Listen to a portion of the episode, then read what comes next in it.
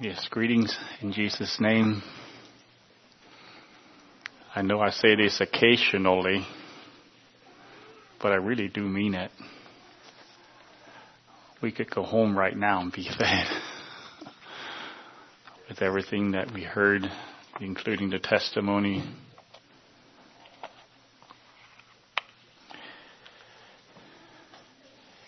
How God works in our lives. I think it was probably A. W. I'm not. It was probably Lewis, whatever his name is, that said the word. Um, can't think of his full name, Lewis, whatever. Hmm. C.S. Lewis, that's right. that God's whispers in our pleasures, speaks to us in our circumstances, and shouts to us in our pain, something like that. And that I think is a lot of truth in that.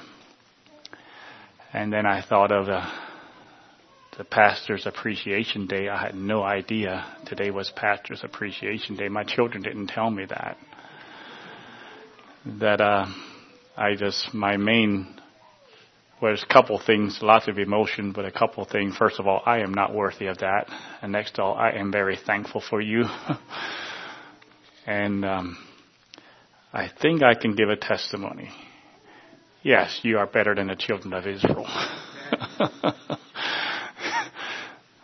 I uh, been a while since I was uh, threatened to be stoned, and uh, some other things. Well, thank you for that. It's been a blessing. So, this morning, we want to speak to a specific group in the audience, although I think there's enough of God's truth speaks to each one of us. Uh, it's a second message on marriage. And uh, the first one was sort of a general overview, and this one will speak specifically to us husbands. And understand that this is a work in progress in my life. It is you wait till you have attained to it, something you just might not preach it. So we can preach God's word and recognize that I am joining you as we look at God's word. Why don't we just pause for a word of prayer? Lord, we are grateful to you for your great mercy to us, each one of us. And together, Lord, we seek thee. We seek your face. Together, Lord, we have knowledge of sin. And together, Lord, we rejoice in your salvation. So Lord, I pray for this morning you would speak to us through your word, I think especially to us as husbands. But I pray, Lord, that your, your truth would be lifted up before us and that we could grasp it, understand it, acknowledge our needs, recognize our successes, and purpose to uh, put our hand in yours as you lead us in the full execution of your purpose for us on this earth. Lord, we uh, pray for those who may not have been able to be here today and just pray, Lord, for, for us as a congregation that you would take us on. We pray in Jesus' name. Amen. So, like I said, this is the second message on marriage. Marriage is the first human relationship that God instituted. Before there were parents, before there were children, there was a couple. There was a marriage. And um, if you just think of that, that is one of the reasons, not the only reason, but it's one of the reasons why wedding vows are so sacred. They go way back to the original plan of God.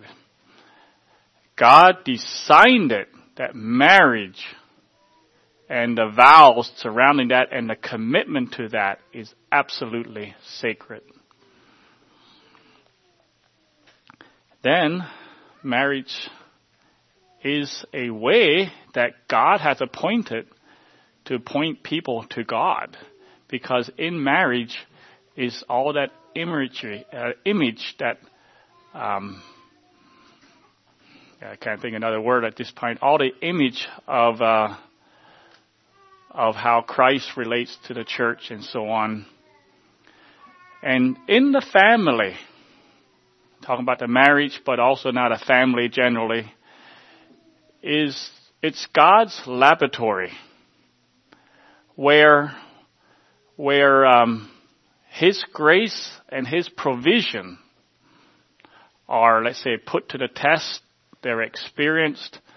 They are um, the victories and the failures and the trials and the difficulties and the and all those things in a home. It's it's where God's grace. It's a laboratory where God's uh, grace is active. And when Christian marriages fall short of that, then we actually fall short of the beautiful picture that God has intended. I'm going to have a little bit of reflection of the last message. Most of you were here, but probably not everybody. I'll just go over a few points. Marriage, a reflection gone bad. And we looked at the very familiar passage in Ephesians 5 where we see that marriage is a reflection of Christ's covenant love for his bride. And I made this statement, if we look at Christ and the church, and then we see our marriage as a proper reflection of that, we have the replica to follow in marriage.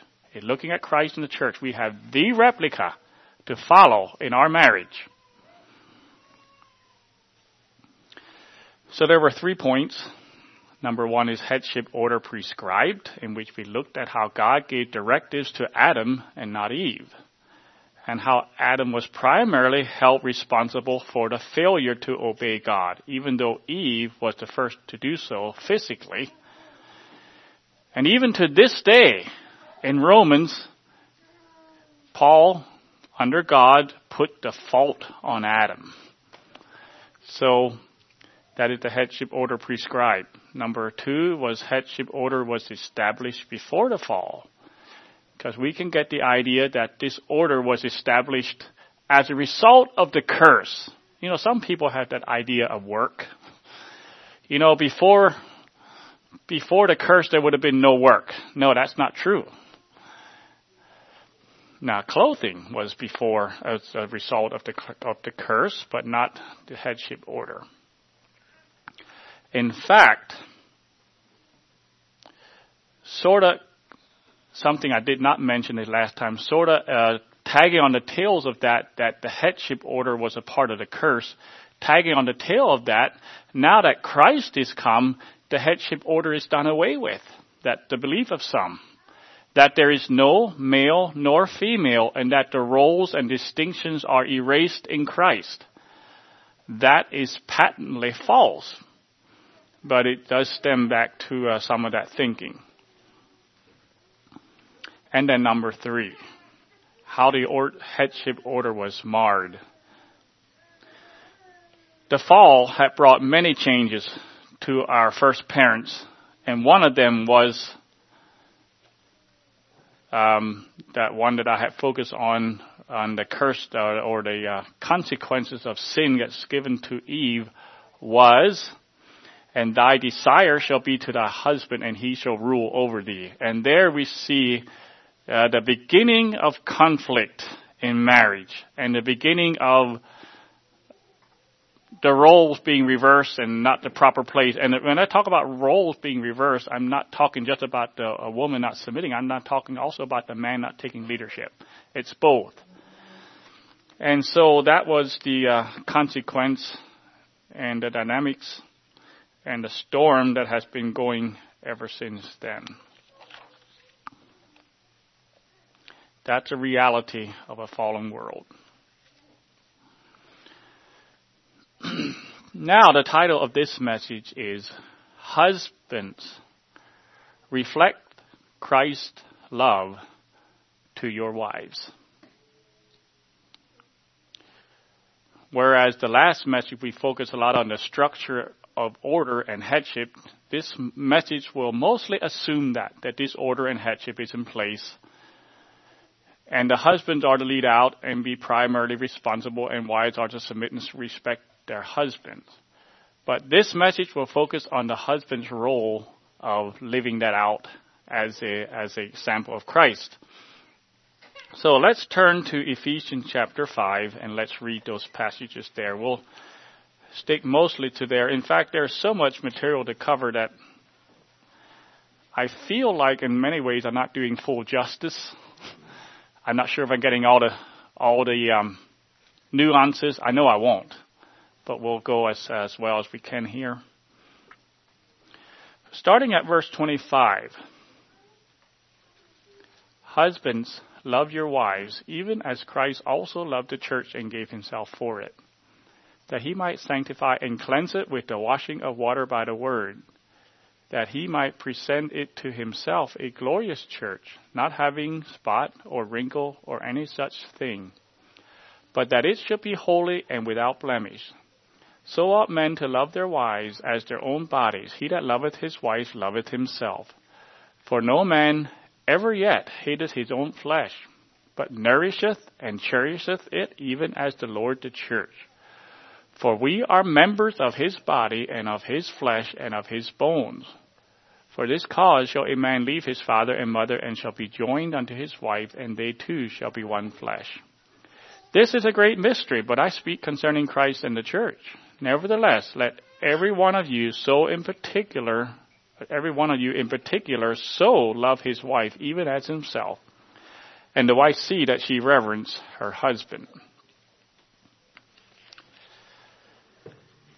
Husbands, love your wives as Christ loved the church.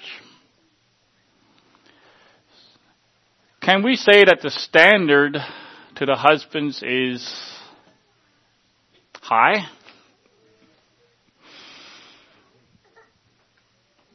Because the standard is who? It's Christ. Now remember the first message. Uh, we talked about reflection. We're going to talk about reflecting today. Remember what reflection is. A reflection is a thing that is the consequence of or arises from something else. In other words, you have the original and then you have the consequence of a reflection. The most simple would be simply a still lake where you can see the shore on the other side and then you can see the reflection in the water. That's a very simple one. But it's more complex than that. I had used this example. A healthy skin is a reflection of good health in general.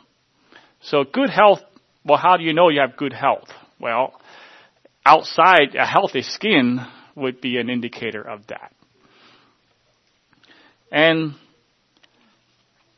a husband who is properly loving and cherishing his wife is reflecting the true object, which is Christ. That is who we are to reflect. We are to reflect Christ in how we love our wives.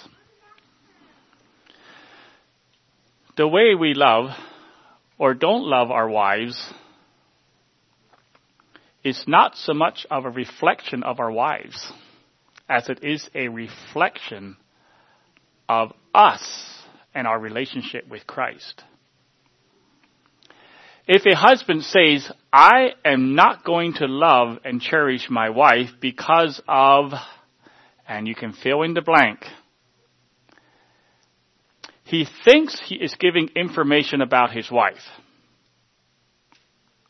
But he's actually saying more about himself. He is saying something about his wife because he's giving information. But more importantly, he is saying something about his relationship with Christ. If you are a husband you can't love Christ without loving your wife. You're not, they're not consistent with that. So, the first thing is, well, what is love? What is biblical love? when you say, or when I say, I love pizza, is that biblical love? When I say I love Vanita, do I love her biblically? And I have a question for you, and I want you to think a little bit before you answer this question. Here's the question. Can you fall in love? Maybe I reword it. Can you fall into biblical love? What do you think? You don't have to answer, but I don't care if someone gives an answer. Can you fall into biblical love? What do you think? Well, if we say we can succumb to a feeling, the answer is yes, as far as love. Then we can ask the question, is love a feeling? Or is it only a feeling? Or is it a feeling, primarily? Or is it a choice? Where can we go in scripture to find out what love is? Biblical love. And we say, well, First Corinthians, right? We can go there. Let's go there. Go to First Corinthians. And we'll find out if we can fall into love.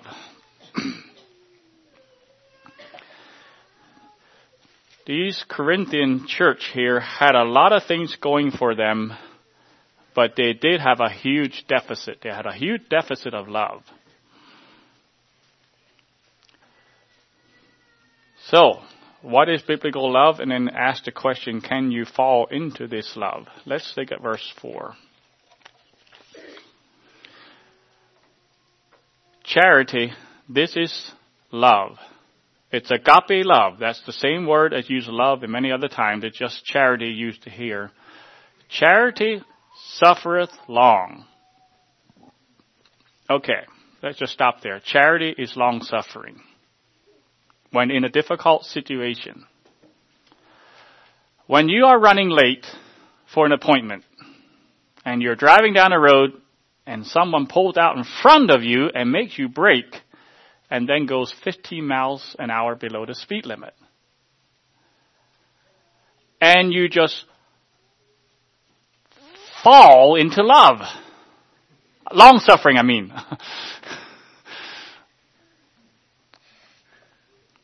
That's what happens. Well, you know what people fall into? People fall into road rage. That's what they fall into. So if biblical love is defined as long suffering when you are wronged, do you fall into love? How many of you do that? this kind of love. Next it says love is kind charity. See verse 4 here. Love, charity suffers long and is kind. And I'll just use this one example. Kind to who? To the unkind.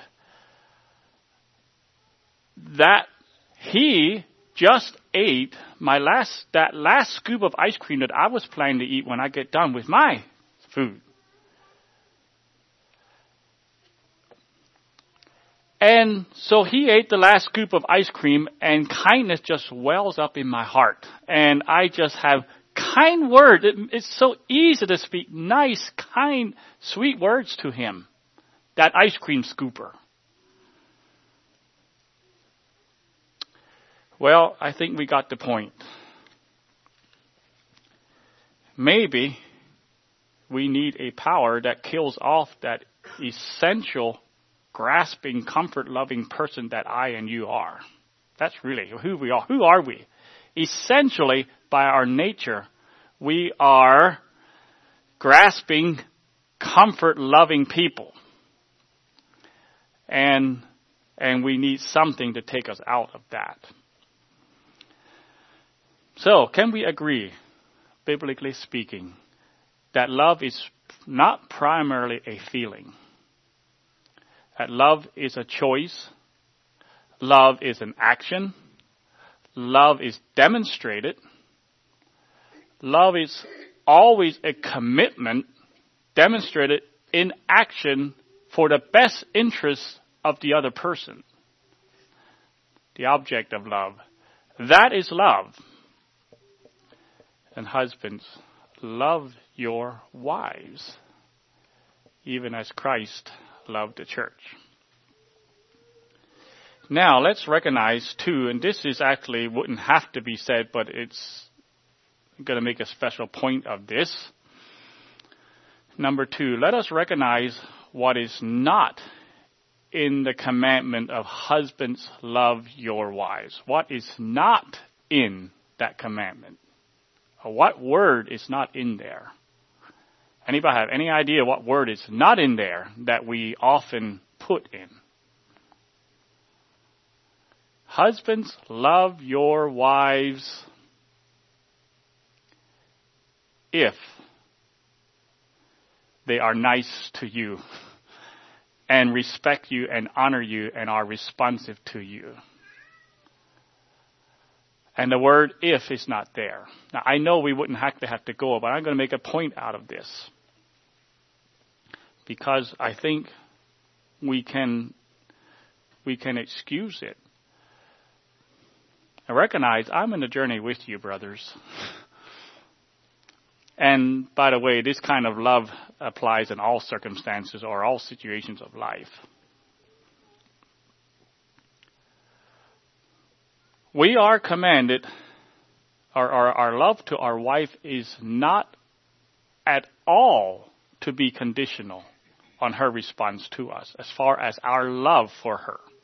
Our responses and, and how we interact will, well, of course, it'll be conditional on, on the responses. Obviously, that's, that's life. But our commitment to love is not conditional to her response. Even if they are not submissive, even if they mistreat us and don't return our, li- our love. Because love her in such a way that respects how or reflects how Christ loved the church. And how did Christ love the church? Well, he gave himself for her. He gave of himself. Well, what does that mean? Well, eh, at the very least, it means sacrifice. God has called us as husbands, in a sense, to sacrifice, in a sense, to lay down our lives for this woman, this daughter of his. Yeah, maybe she's not a daughter, just depending who you are. But that's actually the foundation of marriage, that commitment of laying down. And we need to remember that we don't answer to our wife. We answer to God how we obey or how we love our wife. And so if we, well, I'd let that go. God says, I command you to lay down your life for her, and I command her to submit to you. You are to obey me, irrespective of the response of the other. See, if we marry a spouse that meets all of our expectations, and I think many of your husbands will say, yes, my spouse has met all my expectations. Well, you probably don't say that every minute of every day, do you?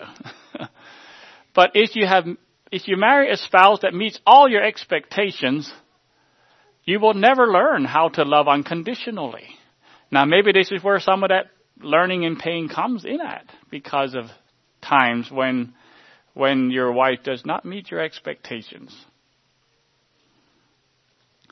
And the goal and we'll talk more about this later, our, the goal is not to conform our wife to our, what we, our image of what we think a wife should be. We are to conform her to Christ's image. Which if those two line up, that's great. But instead of both of us trying to line up our spouse to our image, let us focus on aligning ourselves up to Christ's image, and there's a growth together.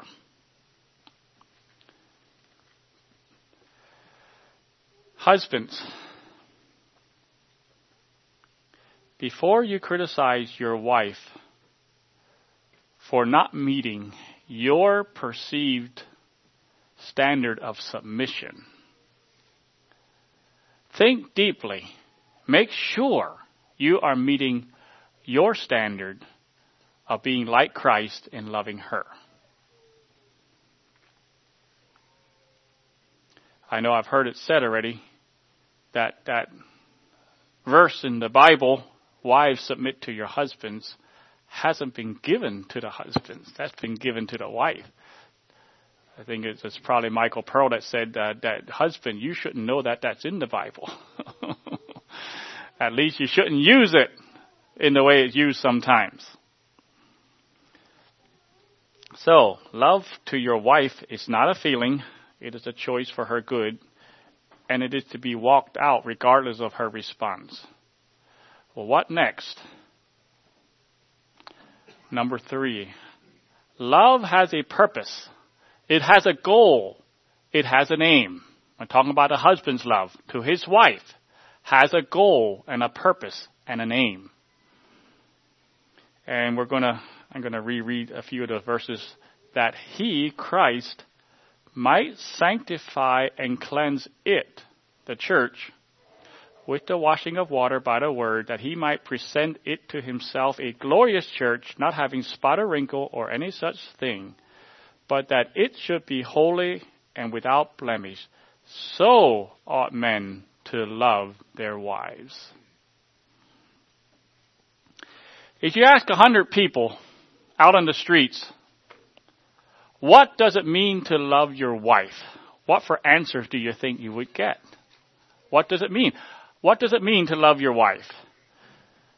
And you would get a variety of answers, but very common ones would, well, you, you love your wife, you take her out to a fancy restaurant, you take her on trips, you buy her nice things,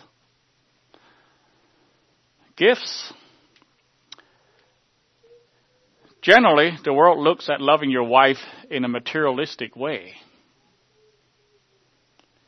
But it is easier to give material things to your wife than it is to do what God said to do. Much, much easier. By the way, I'm not saying that you should not give your wife gifts and so on. I'm not saying that. I don't want to be stoned.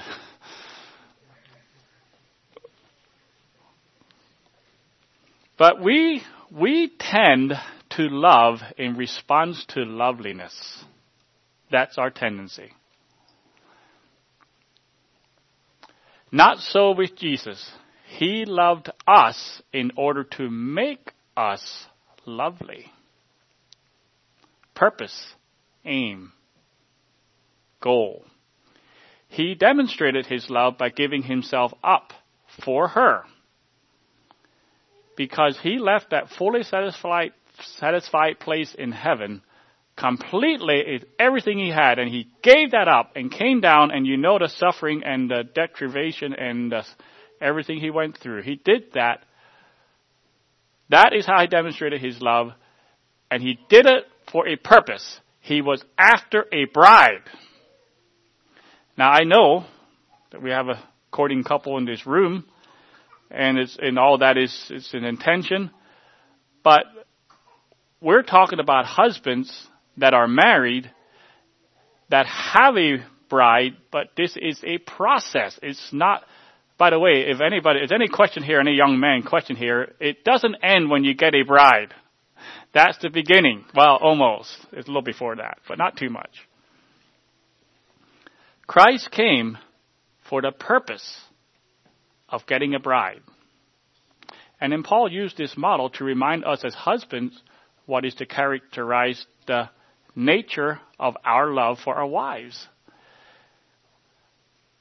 We should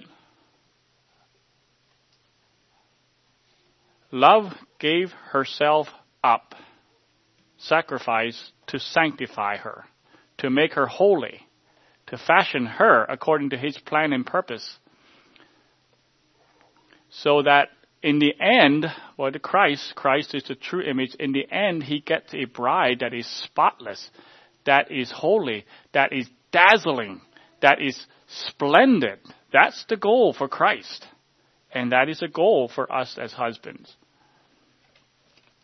I know it was Michael Pearl, and, and again, I just going back in memory, and I don't know the exact quotes, but I basically heard that he said he's listened to husbands talking about their wives, and he said when we got married, my wife was energetic, she was, she was full of life, she was gracious and helpful.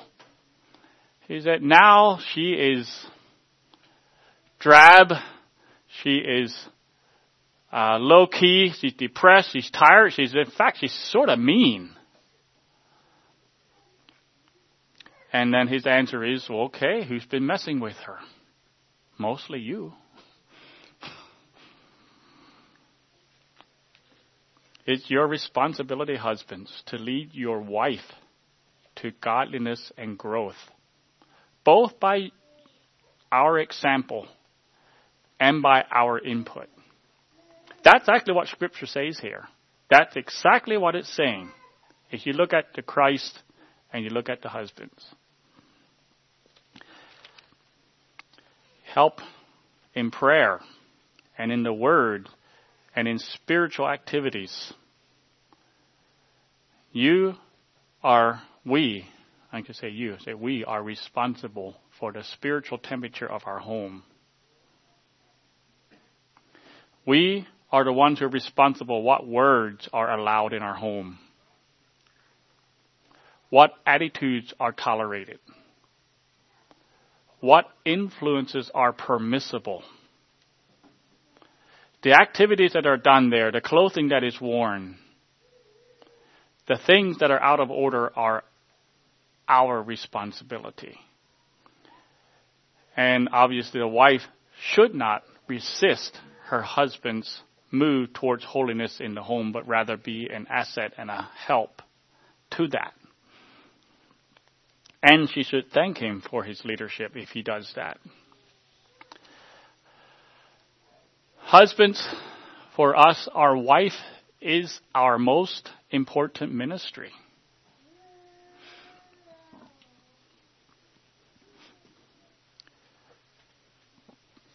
Excuse me. It is our most important occupation.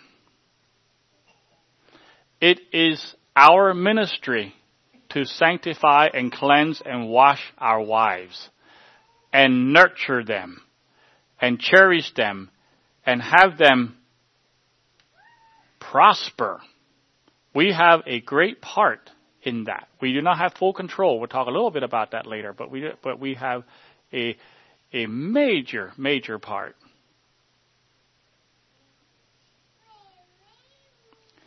Husbands, if what you are doing and you do nothing else for the gospel, I don't recommend that. I recommend you do other things in spiritual ministry. But if you do nothing else, yet if you are doing this and you are successful in doing this, you are proclaiming the gospel. You are showing the gospel to the world and how it works. You are showing as a model, as a pattern, as an example of Christ and the church. You have that. And the willing, joyful submission of the wife to her husband, then you had the most perfect picture of the gospel on earth. So husbands, go ahead and love your wives. But I need to say a little bit more. I want to say make sure that we we we we uh, as as I'm exhorting us to take leadership, and I'm thinking I'm not being misunderstood, and I don't think I am. But pity the poor wife and children of the man who is set on ordering his home according to the laws and commandments of God, but is not touched by the grace of God. Pity that home. I know I have seen homes of that nature. He makes sure every I is dotted, that every T is crossed. And he decrees with an iron rule. He's the boss and people know it. And they, he, he keeps control on that home. And it's this horrible headship structure that gives the true headship order a black eye in the, in the eyes of the world. It's oppressive and it's bondage, and women and children suffer under such men. These men take Bible verses to control and oppress those under their charge. And these men ought to fear the judgment day. See, the original call of God to the Israelites, we talked a little bit about the Israelites today. The original call of God to the children of Israel was a call to himself first. And then there was a call to his law. And it's always in that order. It has to be in that order. Though there is a call to law, it is not first. We would rather have a man who realizes that he has been given authority in the home so that he can sacrifice himself and his rights for his wife to lead her. For her benefit, for the benefit of the children, and all for the glory of God. When men take the head of the home and live like Christ, their wife's life tends to become encouraged and blessed, and she becomes as a fruitful vine. And I'd like to read just the, just a uh, accompanying passage in, in this point about a man who who has relationship first, who fears the Lord. Let's turn to a very familiar Psalms in Psalms 128. I thought it was very appropriate to just read that psalm during this time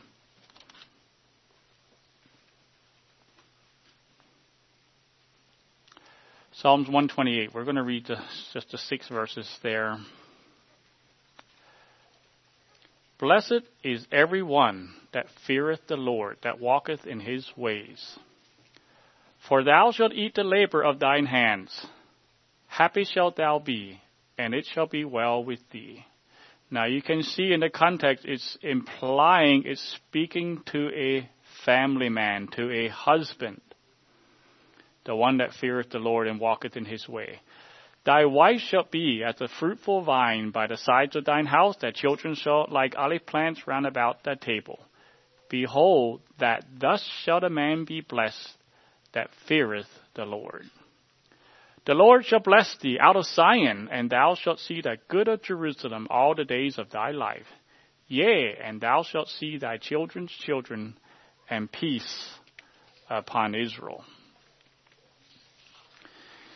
So the gospel, the grace of God, the salvation of God can take any harsh or cruel or passive man and make him a gentle and gracious and godly leader in his home.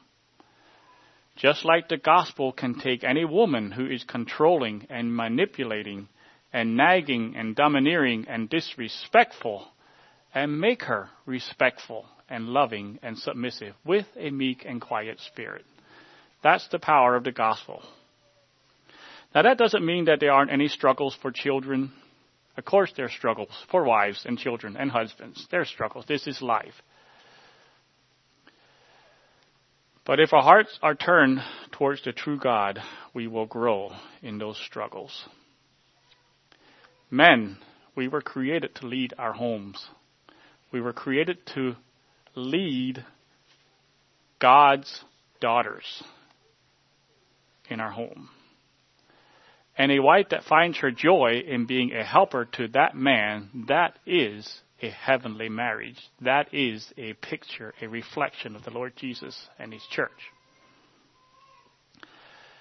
In his inaugural speech in January 20th, 1961, John F. Kennedy spoke this challenge in his speech. And he said, And so, my fellow Americans, ask not what your country can do for you. Ask what can you do for your country. And so, my fellow husbands, ask not what can my wife do for me, but ask what can I do for my wife. You know, it's not Christ first and primary goal to make us happy. Christ's first and primary goal is to make us holy. Holiness is the strait gate but it leads to life. It's a narrow, constricted way, but it broadens to life. Versus the broad way, the happiness way, the disobedient way, is a wide gate, but it leads and ends up in death. The broad gate will accept alternative views on marriage, but it leads to bondage. So, it is point number three. Love has a purpose. It has a goal. It has an aim. Okay. Four. Loving your wife has an outcome. We men are goal oriented. We like to we like to uh, focus on things and we like to have a goal. We like to plow through and we like to come out the other side. Well, what's the other side here? Verse 27. Let me go back to Ephesians here. Ephesians chapter 5, verse 27. Well, we have read it already, that he might present it to himself a glorious church, not having spot or wrinkle or any such thing, but that should be holy and without blemish. So, the point here, loving your wife has an outcome. Christ gets the church that he prepares for himself. The larger context then is marriage. So you see the parallel. And we uh, alluded to it already. Husbands, you get the wives that you prepare for yourself. What does mom say? You lie in the bed that you make? No, I'm not saying that right. You, um, you made your bed, now lie in it, or whatever. It's, it's a saying like that. It's a par- it's a proverb, but basically it applies here.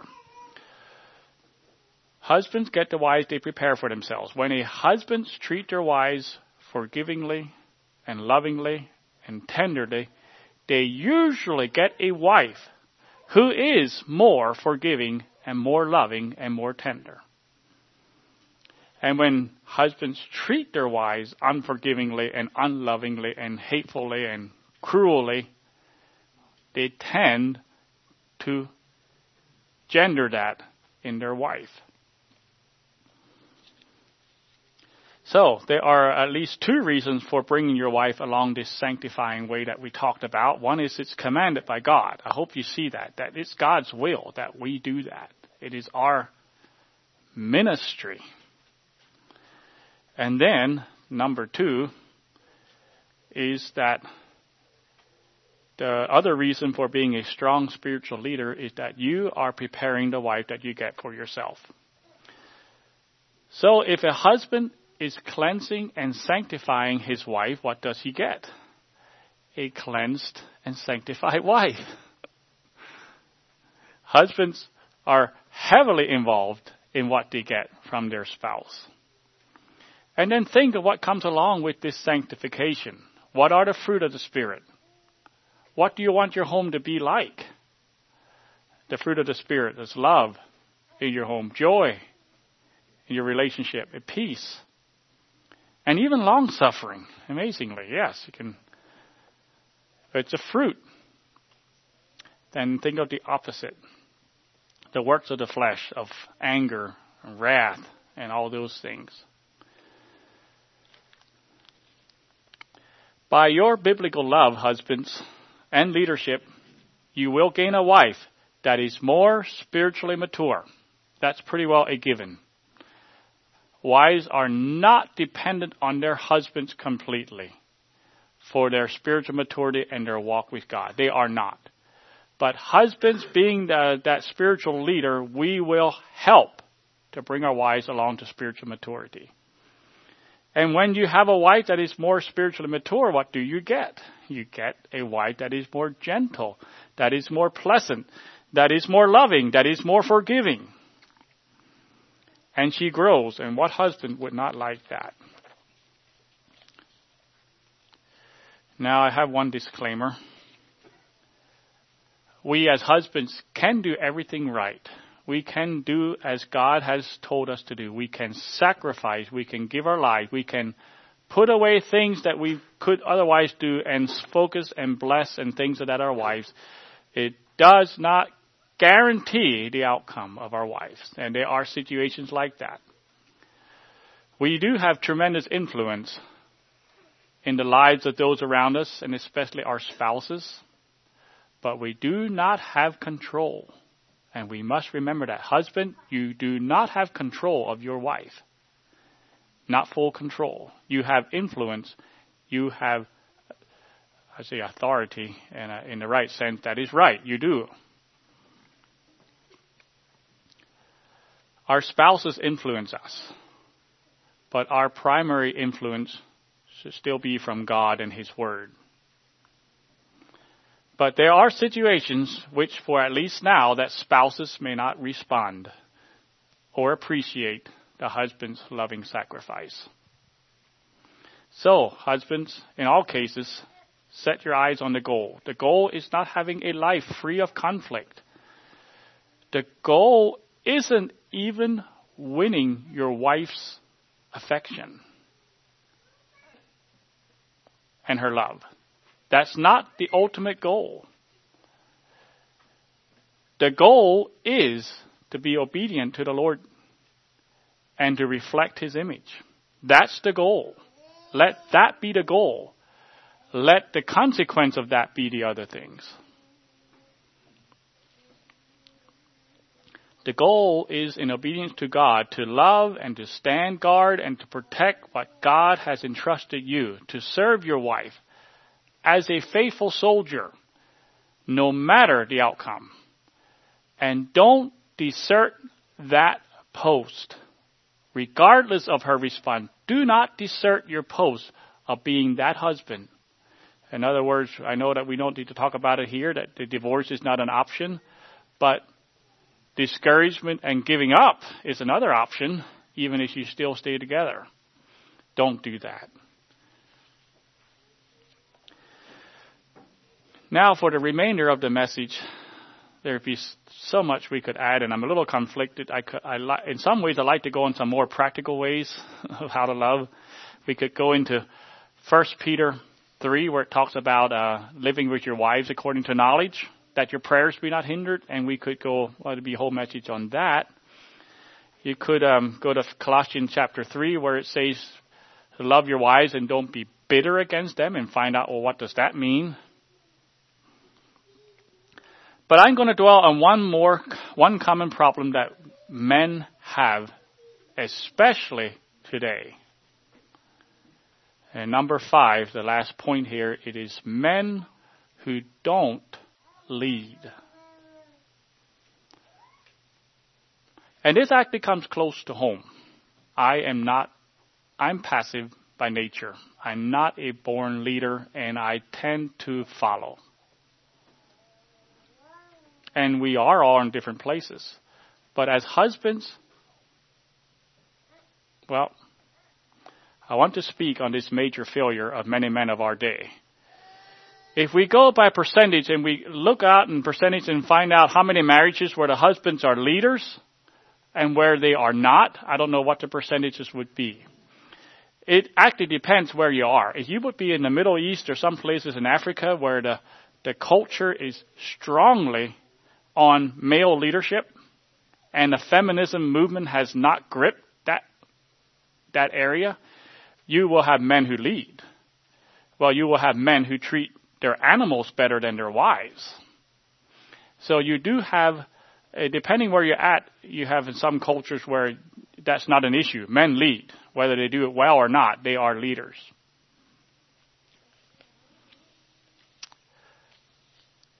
So the abuse and the wife beating is a terrible sin.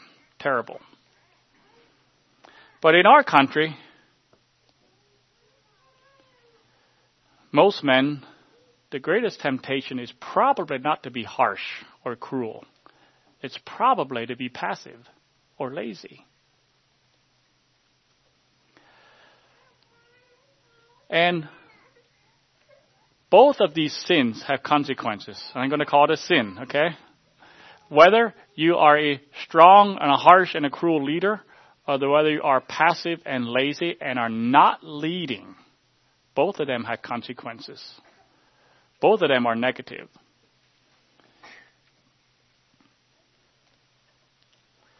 So when a man is timid or lazy in his home regarding leadership,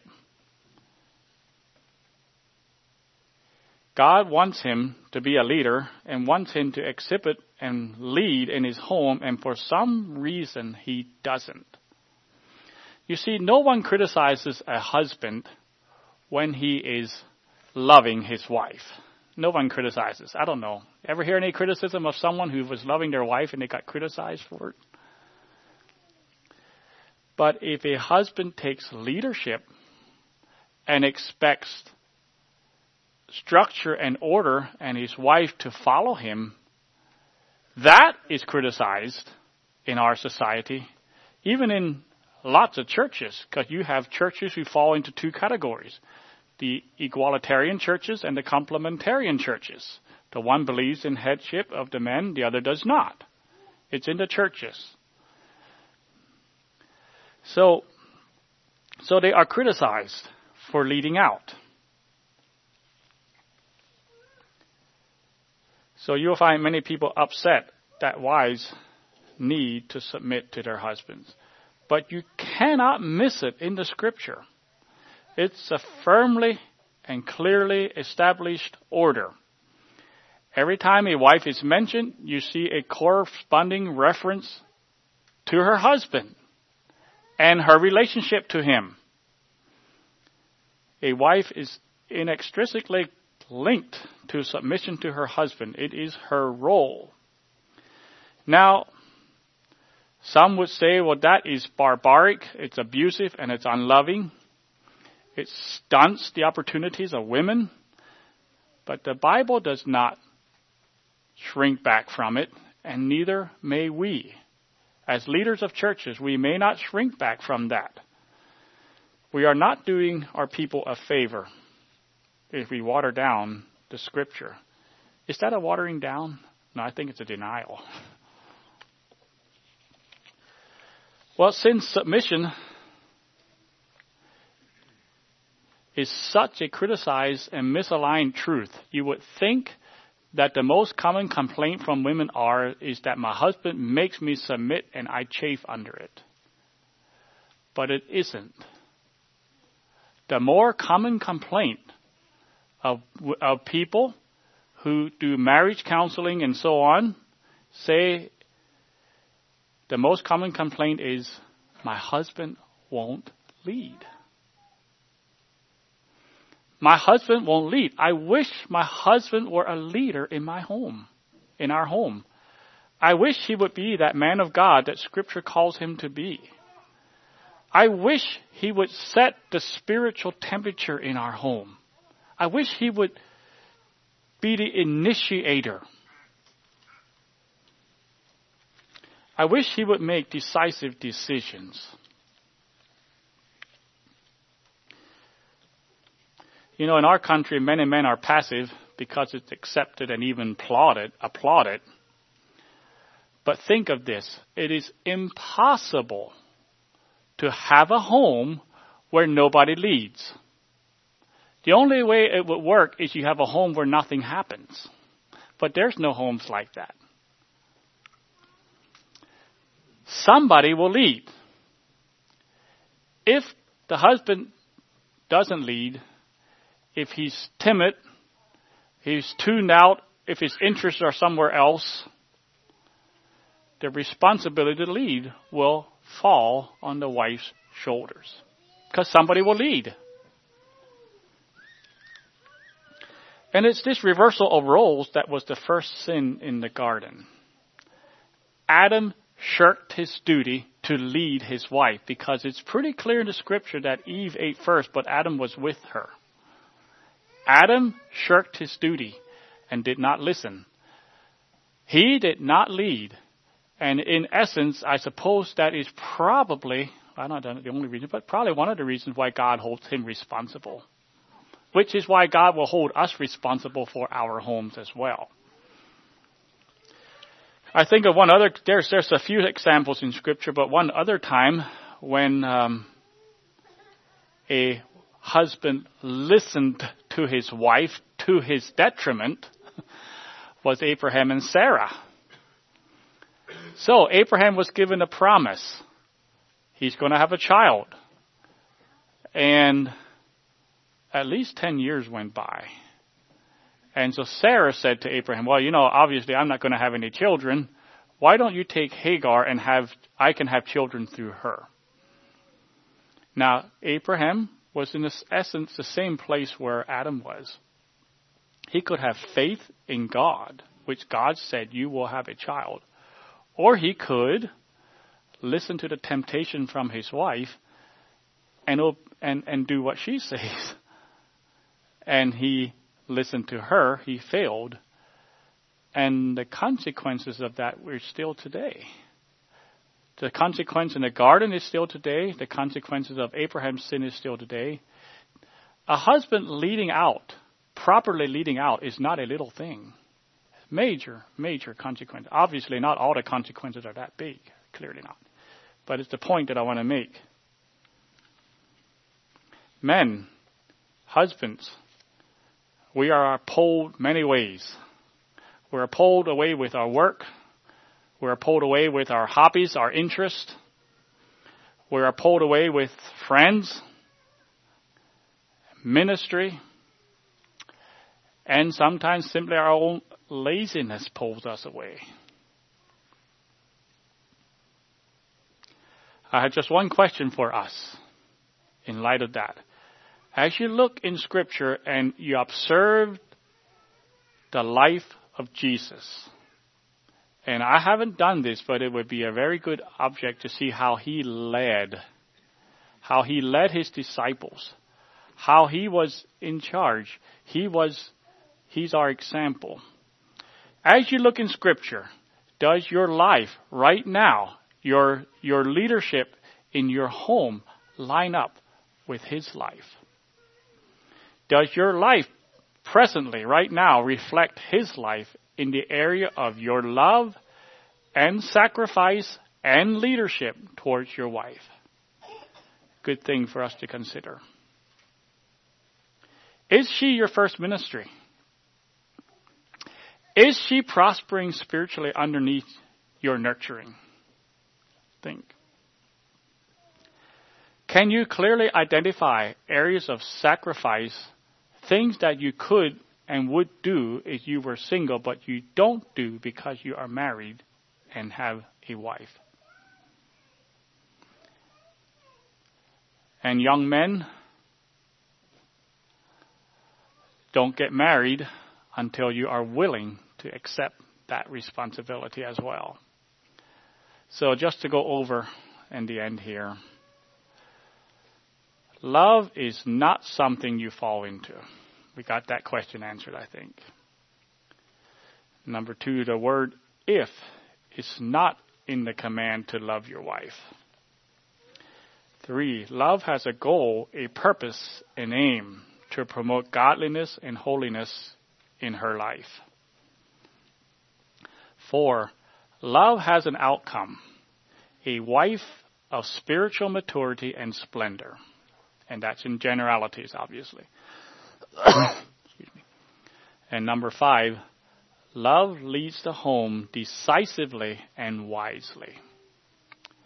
Husbands, reflect Christ's love to your wife.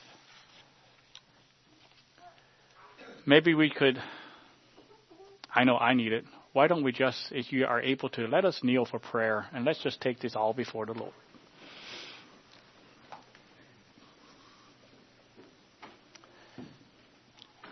Lord, we are grateful to you.